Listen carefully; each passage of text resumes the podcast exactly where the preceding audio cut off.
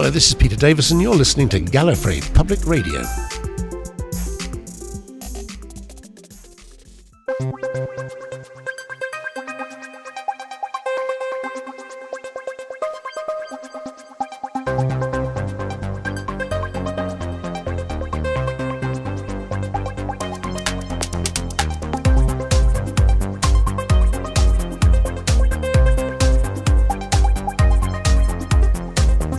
Gallifrey Public Radio, a weekly podcast dedicated to positive enjoyment of Doctor Who. We travel through classic and new episodes, explore the extended universe, and play a few games from time to time. We do discuss news, content that has been officially released, and the occasional interesting rumor, but we'll warn you before anything considered spoilers comes up.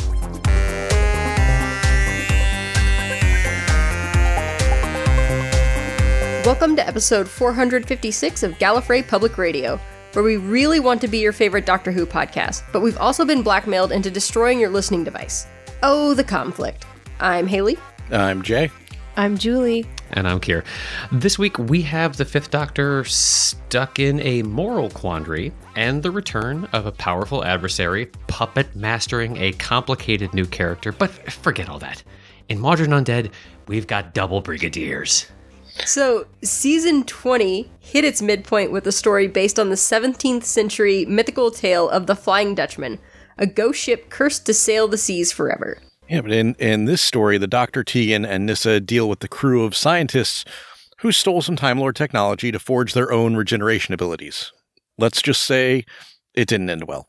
So, who can help the Brigadier? Of course. Retired from unit, but now teaching maths at a school where a lot of this is unfolding, the story brings in two Briggs from six years apart in his own timeline to keep the undead scientists from using the doctor's regeneration to give them final rest. But there's a second plot to deal with here. The super evil Black Guardian, not seen since the Key to Time arc back in Tom Baker's era, has recruited a rather troublesome schoolboy named Vislor Turlough to kill the doctor for him. Now, why Turlough, you ask? Fun fact Turlough is not from Earth.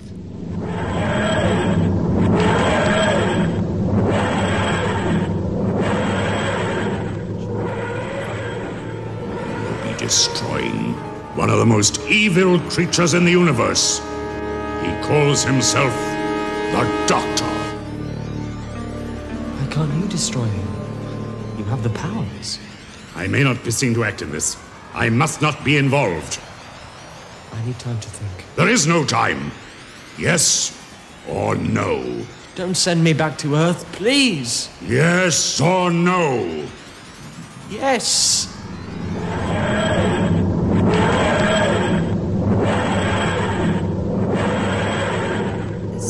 Before we get started, we'd like to welcome back a friend of ours who has joined us for previous classic stories and knew this one had to be among them. Fresh from the executive offices of Acorn Media, welcome back, Don. Hey, I'm super happy to be here. This is a, a this story is a favorite of mine, and just happy to have the chance to to chat with you all about it. Great. So, Don, this is obviously a, a story that really appeals to you personally. So, can you take us through what it is about Mawdryn Undead that really stands out to you? Well, on the purely nostalgic level, because however much we may pride ourselves in our critical faculties, nostalgia is always going to play a part in why we like certain stories. And this was, you know, when I started watching Doctor Who, Tom Baker was the doctor. I mean, there was nobody else. I had, for, it was a long time before I had any notion, circa 1980, that there had been other doctors, that there could be other doctors. And this was one of the very first times this story seeing a, another doctor, Peter Davison, obviously. And, you know, I, I, and in fact, I only came in at the last episode with the, you know, with the doctor facing this moral dilemma, which I know, I'm sure we'll get to. And it, you know, it, that it's one of those things that really just stuck with you. And also the fact that you, you knew there was something wacky going on with, with time, which, you know, we we kind of take it for granted, especially post Steven Moffat, that the sh- that the show plays around with time, but it really hadn't done that very much up to that point.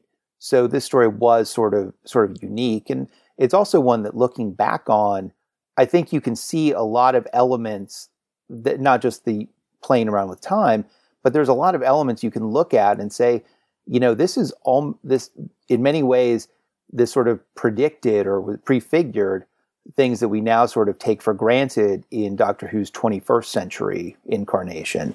Right, crossing one uh, one's own time stream or, or or repercussions of that nature. Yeah, or as, as Tegan would say, zap. Well, even the ongoing narrative aspect of it, because you know this is part of a ends up being part of a you know I'm sure they didn't use the term story arc back then, but you know it's no you know when they released this show on D, this episode on DVD, you know in a bunch of years back, they made a point of packaging it with the stories that followed it and calling it the Black Guardian trilogy. Mm-hmm. You know, so it was that very you know fairly early example, you know, in, in Doctor Who's history, late in the original run, but of that, you know, of attempting to do an interlinked storyline. Mm-hmm. And, and of course, then following through, you know, obviously Turlough's backstory, which we learn about, you know, many episodes later. So right. I think I did that part definitely appealed to me. So, so as you were as you were viewing this, uh, you were really so it was it was carrying you into more and more complex science fiction constructs as far as necessarily the the complexity or, or rigors of time travel and that sort of thing. You were th- this was actually responsible for sort of opening your awareness to that kind of thing. I think somewhat. You know, I you know I I certainly read my share of science fiction up to that point. I mean, we're talking. You know, I was you know, as, as, as a teenager. So, you know, I'm, I'm sure I'm not the only, you know, only Doctor Who fan of, of my vintage who, you know, who did their share of, you know, Heinlein and so forth. Mm-hmm. So, so yeah, I mean, I, I think that it, it was still, you know, even then, you know, I think Doctor Who always felt a little more cerebral than, you know, I, I love Star Wars, you know, I, I love, you know, love Star Trek, but I think Doctor Who has always felt a little bit more cerebral, even as most action adventure oriented than a mm. lot of other, you know, things that we see in the genre. So I think, yeah, there certainly is that aspect of it for me. Excellent. We've learned that this story wasn't originally written to feature the Brig character, but actually Ian Chesterton as the school teacher. William Russell apparently didn't take the offer. So would this have had a major impact on things if he had?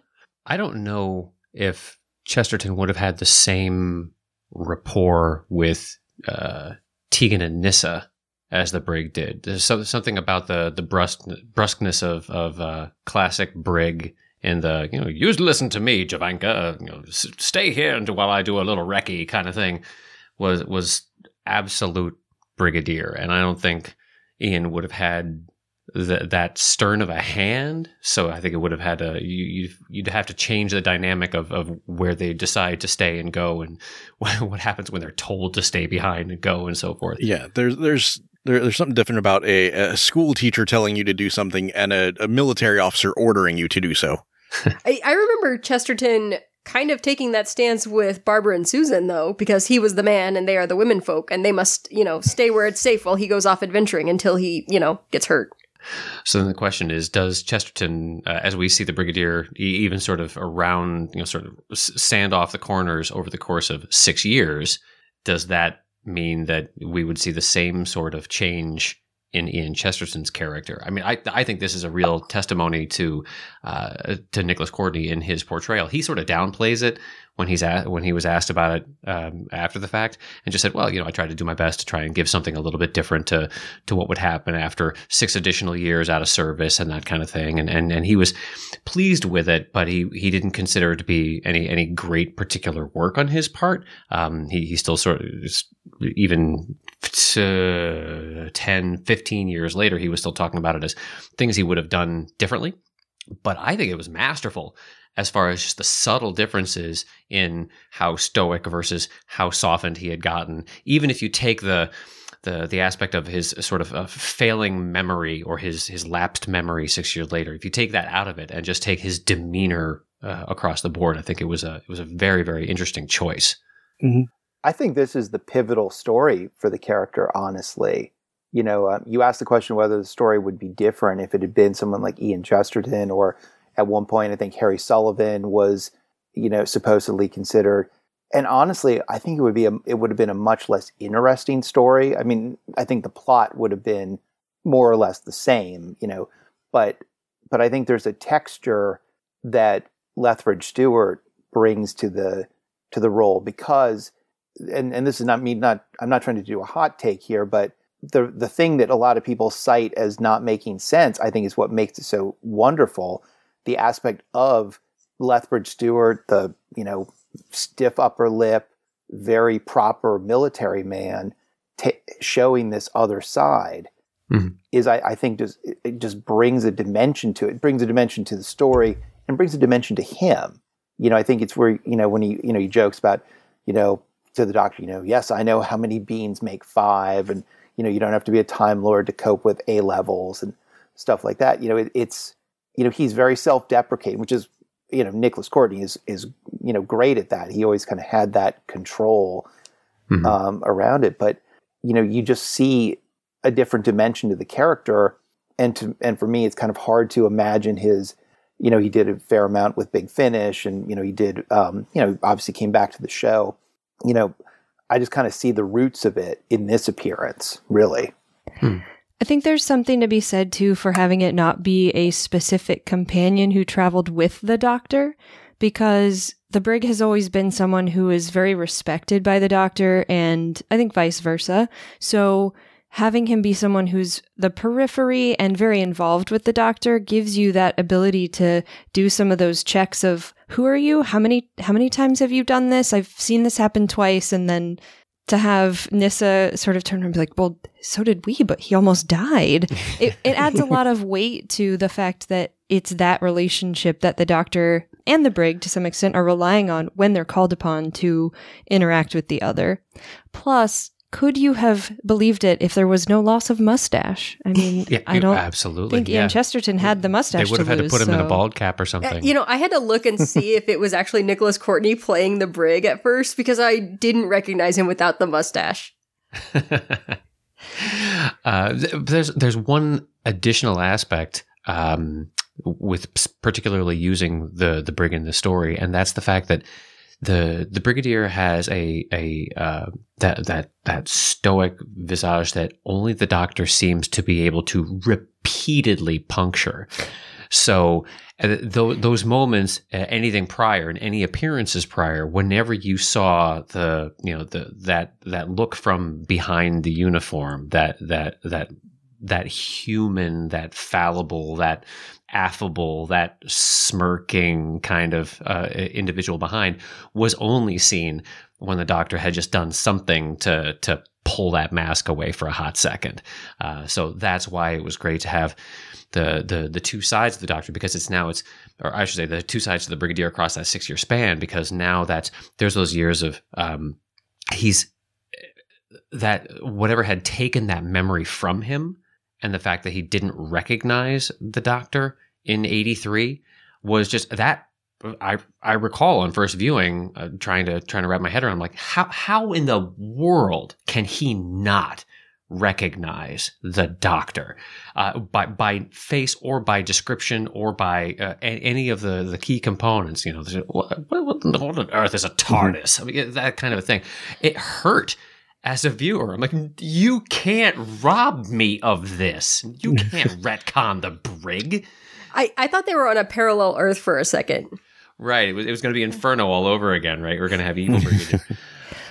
but you to some extent having it be the brigadier makes it that much more believable because even though he's not necessarily part of unit specifically at this moment he still could have had something happen to him because of his connection to unit regardless of the fact that it's on a university campus or anything else i think that also adds to the believability right up front Mhm. because you don't know whose car it is until he walks around the corner you're like that's that yeah Yeah. is this military? Is this he? No, he's a teacher. Okay, so what happened to him to make him become a teacher? Let's Right. dive into that. Just that alone is enough. Like, I, I don't care about the rest of the story. I just want to know what happened to you. And now. where's your mustache? Because that's how we meet him first. Is excuse me, uh, are you him or are you his brother? Yeah, it, it, it, it takes a minute for, for people that aren't as familiar with the Brigadier to to be like, it's like this guy looks familiar. I can't place him though. and admittedly, when I first watched it, you know, I was like, you know, because he hadn't appeared in that many stories with Tom Baker. I was like, it's like he seems familiar, but what's going on here? And then, you know, thankfully, this is where the Target novels were, you know, a huge help. And you Mm. go back like, oh, that guy, you know. Right, right. Another nice thing about having the brig here is a, it's just another iteration of the doctor that gets to befriend the brig and continue that relationship through the entirety of the series through generations of his family along with regenerations of the doctor. It makes for a really, really lovely realization montage that kicks in when the Oh, uh, when the so when the good. veil breaks.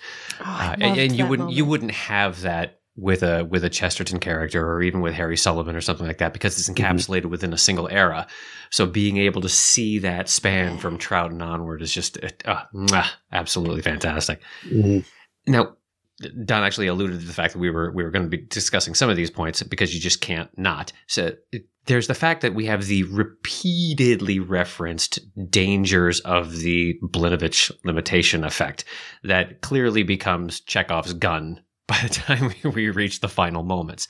But it turns out not only to be not quite as catastrophic as it was being built up through the entire story, um, but it actually serves to be part of the solution to the the undead problem. So, does this resolution for us as viewers fall into the uh, on the side of the camp that says, "Oh, it's just silly pseudoscience. You've got two people, you know, making contact within their own time stream."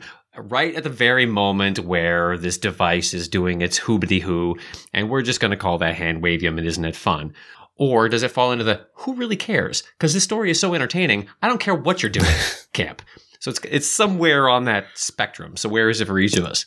I, I, for me, it was definitely the uh, thinking through. We've seen how destructive some of the doctor's regenerations can be, and if you're trying to equal like eight regenerations worth of energy, like yeah, if you didn't have a place to funnel in that that catastrophic effect, then yeah, it probably would have torn a hole in space and time or something, you know. Hmm. But because you had that conveniently placed, you know, funnel, the exit or the you know, pressure release valve, it worked out. So uh, that's always how my brain has tried to rationalize it because really it is just kind of like it doesn't make a lot of sense, but we're going to go with it because it fits. Two wrongs make a right. Yep.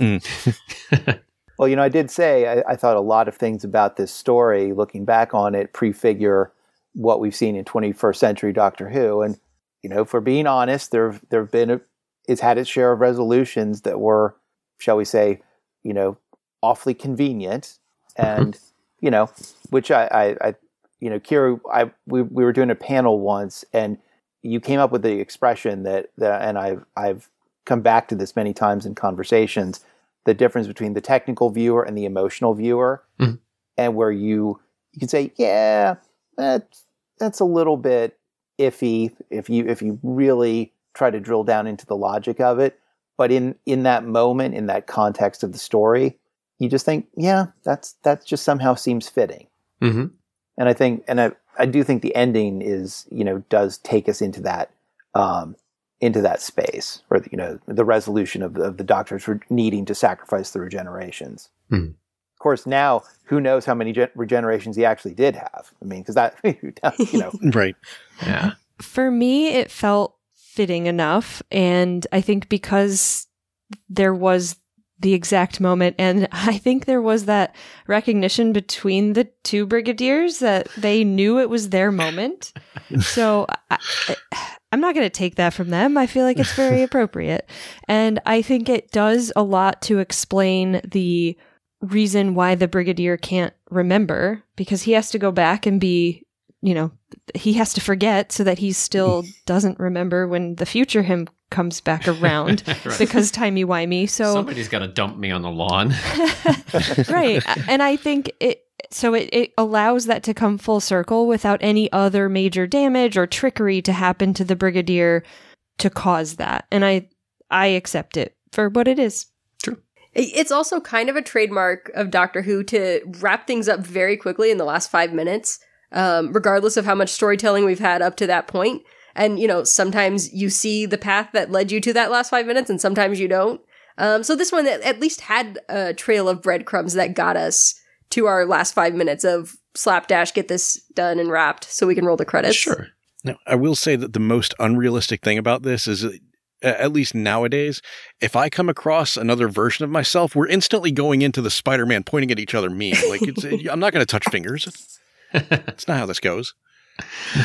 I don't know. Reg- Unless you're near eight bodies strapped to a thing and there's other people around staring at you and it Oh seems well, yeah. I mean, in that appropriate- edge I mean, case, yeah. yeah. yes, if you got to take down Weird space alien owners. technology, you know, Any aliens around, please touch me. Let's get out of this. especially with brains coming out of their heads. Wiry brains too. Uh, ugh. Right. Ah, well. Um, so we mentioned the regenerations, and the issue of 12 regenerations comes up in this story when the doctor explains that he's used four already and has eight left. Does that trip anyone up now as a modern viewer as far as continuity goes? all bets are off now when it comes to regeneration continuity. It's been it's been tossed in the dryer so many times that I don't think we can hold anything to account. But uh, this is like a Paul Cornell question. How would you wave your hand away, Paul, and, and try to make this fit now? Uh, Looking back, you know, it's, it's, you get to put these layers around it. the doctor didn't know at the time. You know, it's going Yeah. back with with current knowledge doesn't erase what the doctor thought at the time. Doctor didn't know. The Time Lords didn't know. They were all working under Mhm. false uh, false information. Huh? Well, almost all of the Time Lords. Almost. I, I think it still fits. It's just, yeah, we, we look at it differently now, but at the time it worked. But we, are noticing a, a, a rise in the quality of effects as season 20 kind of goes on. Like, uh, there's also some changes in the music and stuff. Uh, uh, do we feel like we're, we're rounding the corner on, uh, on like what classic Who actually feels and looks like now? Yeah, the effects are notably better.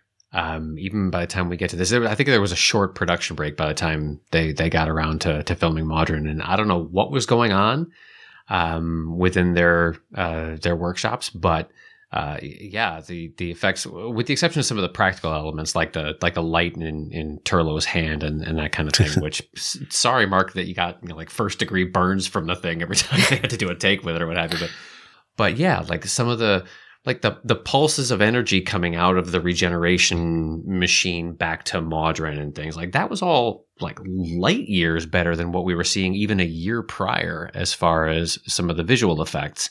And Julie, I know you were noting with re- with regards to the uh, radiophonic workshops score, you like stopped in the middle of viewing, and she's like. This is like bopping her head to it. Stuff. Like, Yeah. like we, we, I When- enjoy this scores, but she's like, "There's guitars going on in when this." Turlough is sneaking around the ship, I his steps being almost timed but not quite, and then he turns and it's all dramatic. I loved it. I he's I'm giggling and he's like, "What? The music, the guitars." like she's finally coming Yeah. around to my way of viewing these things where the where the score is like one of the characters it's really like they're really hitting a mhm. stride I, I always liked the the music to this one. Mhm. I, I think uh, you know, as a production, you know, I mean, you know, Doctor Who could be, uh, well, we all know Doctor Who can be hit and miss, but I think you know because you know the BBC was almost like this sort of self-contained unit with you know the the producer never knew for sure what set designer or, or you know or other technical people they were going to get. I, you know, I, I think they really you know got you know hit the jackpot in this one because like the alien ship just has a real just distinct look to it you know Mm. you know it's not the the bland you know tech white sheen you know futuristic corridors you know because the you know nothing dates like the future in science fiction and they Right. really sidestep it nicely here Yeah. every character makes a comment too when they see that ship interior like ugh the opulence of this thing ugh like, Right. they hit it But I mean, to, to put it in perspective, I mean the the the this was a year, or this was the same year that like Return of the Jedi came out. You know, we were finishing out the Star Wars trilogy. You know, Indiana Jones was was on its like second movie coming out. Like, and granted, these are big blockbuster movies, but like that's what audiences were coming to expect. So they really did kind of have to raise the excitement a little bit. We're we're not tuning in for uh, you know for Troughton era Doctor Who anymore. They they expected some punch. The costume department still had a little bit of work to do because they were, I think they were still cleaning out the archives a bit and still stealing a lot of stuff from, you know, Blake's 8 and a lot of other shows. like seven. Space 19, or Blake 7, sorry, uh, and Space 1999 and things like that. They were still saying, well, we can still use that wall panel and, ooh, is that a skirt? I think I could probably utilize that over there. But those th- those alien ro- the, the the mutant aliens their their robes are like you know they're they feel I- like they they're out of some sort of costume epic from a Mm. time that we just can't even imagine. I thought they were But jellyfish. they were kind of jellyfishy. I will say, I, I, while the the look of them was kind of off putting, I like the way that they just they took very small steps and it almost looked like they were floating along, and I loved it. right. Yeah. Because the robes were made out of foam. So they didn't actually swoosh when they walked. They were just these Right. solid objects. And it worked well for the C Mawdryn on the TARDIS kind of melted and then how he started to come back to life Mhm. and then his addition of clothing to switching into that it flowed nicely into the shape that he became. I thought for the longest time, though, that the, the burgundy uh, overcoat that he was wearing for a little while was Baker's. It I believe it Was it? I, I mean, it looked was like meant it. to be. With, with the flipped up collar, and it was just something that he grabbed off the off the hat rack. But I liked that it sort of when he flipped it up it was like, "Oh, t- Time Lord? Not Time Lord. Are we Wannabe sure?" Time Lord. Yeah, exactly. So as close as I can come to it is just getting a, getting an overcoat with a real big collar and doing the Idris Elba flip. well, it had to match Baker's hair, and so it went up higher than a normal overcoat, and something like that. It's a big head to protect from the wind. yes. So, at the end of the discussion here, how does the story do on our scale of rewatchability and recommendability? Does anybody want to actually say that this is not rewatchable? So, we could do a thumbs up and thumbs down, but that doesn't sound so great for a podcast. so, I mean, I, I can specifically say, you know, knowing this is part of a larger arc, even if that's not what they would have called it at the time, I plan to rewatch it once I know the other pieces of the story. So definitely rewatchable, definitely recommendable. I enjoyed watching it this time. Yeah, it it, it really does kind of stand out and uh, as one of the highlights of this season. And I I I've watched it multiple times. I'm going to go back and watch it again. And and this is kind of one of those that like if somebody is looking to get into Classic Who or uh, specifically the Fifth Doctor, I absolutely point them to this as one of the ones that they need to watch. Yeah, I'd agree with that. it may not be the strongest for uh, Janet Fielding or, or Sarah Sutton, particularly. I mean, uh, there there are others that I would want to include in a sort of a Fifth Doctor primer set uh, that would really be uh, more exemplary for for their performances. But just as far as it's a it's a great turning point for well, all of all of season twenty really is a great turning point for the way Davison has sort of worked the Doctor into being this um, the the a reminder of the of the mission of good. Um, and that gets that, that that touches upon sort of the, the moral quandary that we were talking about the fact that he just can't even though something within him tells him well these these poor creatures they've they've paid their penance and they want to die but I can't do that to sacrifice myself. And and you see that weighing on him.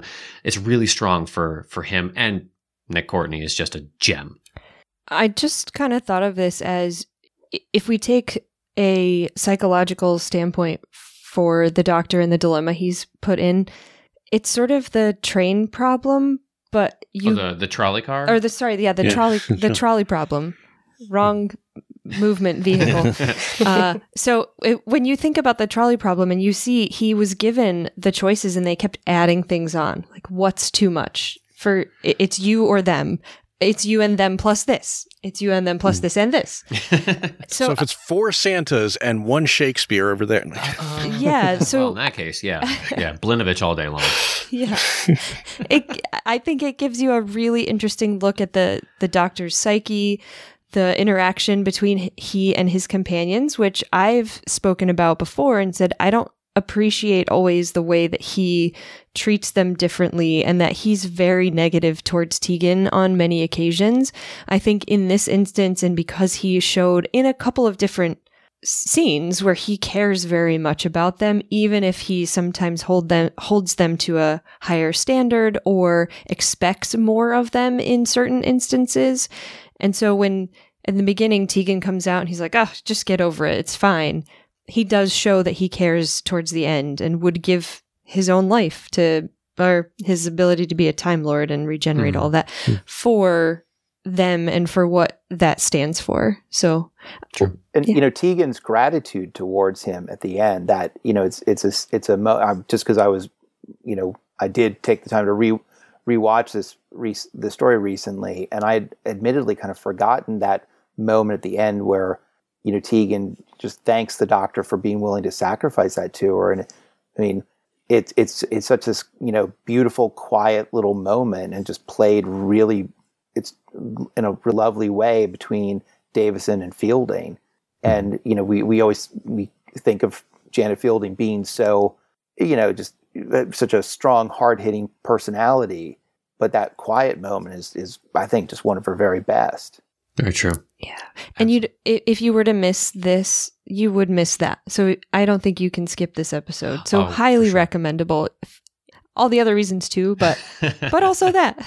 yeah, For sure.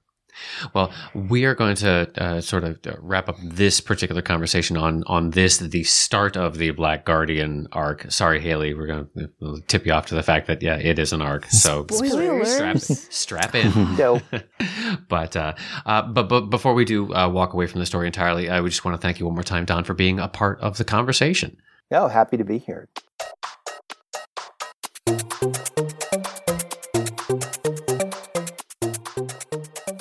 All right. So next week we uh, we're coming back with another Sarah Jane adventure with uh, the story three from season one of Eye of the Gorgon.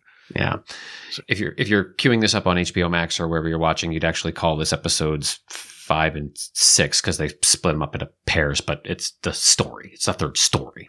Um, I think Right. it's four and five. is yeah, because it I four think and five? the first Oh, 'cause- story oh, was an HBO hour Max long. stuck the first one together. Yeah. See Yeah. why you got to? All right. Speaking on behalf of Acorn Media, Just put them both to- all together or none of them together. What is this nonsense? What is this nonsense, Don? Why did these things happen? I'm I'm going to plead ignorance on this one. You know, these big big companies, they they do things, and you just sometimes you got to scratch your head. Okay. I didn't know if there was some sort of a media conglomerate conspiracy for screwing up the sequencing and, and Oh. numbering of. So I'll say nowadays they just do a longer first episode and then you get shorter ones after that. So maybe it's something similar to that where it was Maybe just- it really was like a one hour premiere and then I 30 minute I- episodes after I that. do think Invasion of the Bane. I could swear that was done as like a uh, maybe a Christmas special kind of thing, like you know in 2006 or, Hmm. or whenever they started it, and and then they went in maybe went into the regular. Like I think that was like I think Invasion of the Bane. I don't know if they'd commissioned the full show or if that was like a pilot, but I think somehow it, Hmm. there was a gap between it and the regular when they kicked in with the regular series. So Gotcha. Well, so Hmm. upshot of the whole thing is when we start referring to stories by a particular number, um, it may not match whatever viewing service you're using. So go by the title, please, because otherwise we're we're all going to lose each other. All right. Well, this has been episode 456 of Gallifrey Public Radio. Until next week, this is Jay saying, so British schoolboy from 1983 just correcting me about my quantum mechanics? Yeah, checks out. And this is Kier saying, making the Brigadier's kiss. This is Julie saying, "Take it from me, boy. A solid object just can't dematerialize." Oh, Kier. Uh, and this is Haley saying next week's episode of the podcast will take place in two time periods, and you'll be able to tell them apart because Julie will have a mustache in one. And this is Don saying, I still don't know what reversing the polarity of the neutron flow does. but it works every time. All right, we'll see you next week. Allons-y. Cheers. Bye.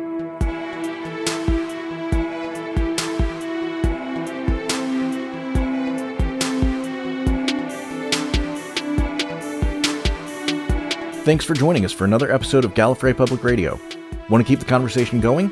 You can find us on Twitter, Facebook, Instagram, and YouTube, or just send us a good old fashioned email to feedback at gallifreypublicradio.com. You can also give us a phone call at 754 225 5477. That's 754 Call GPR, and you may hear your voice on a future episode of the show. Everything's got to end sometime, otherwise, nothing would ever get started. Join us next week for a brand new episode.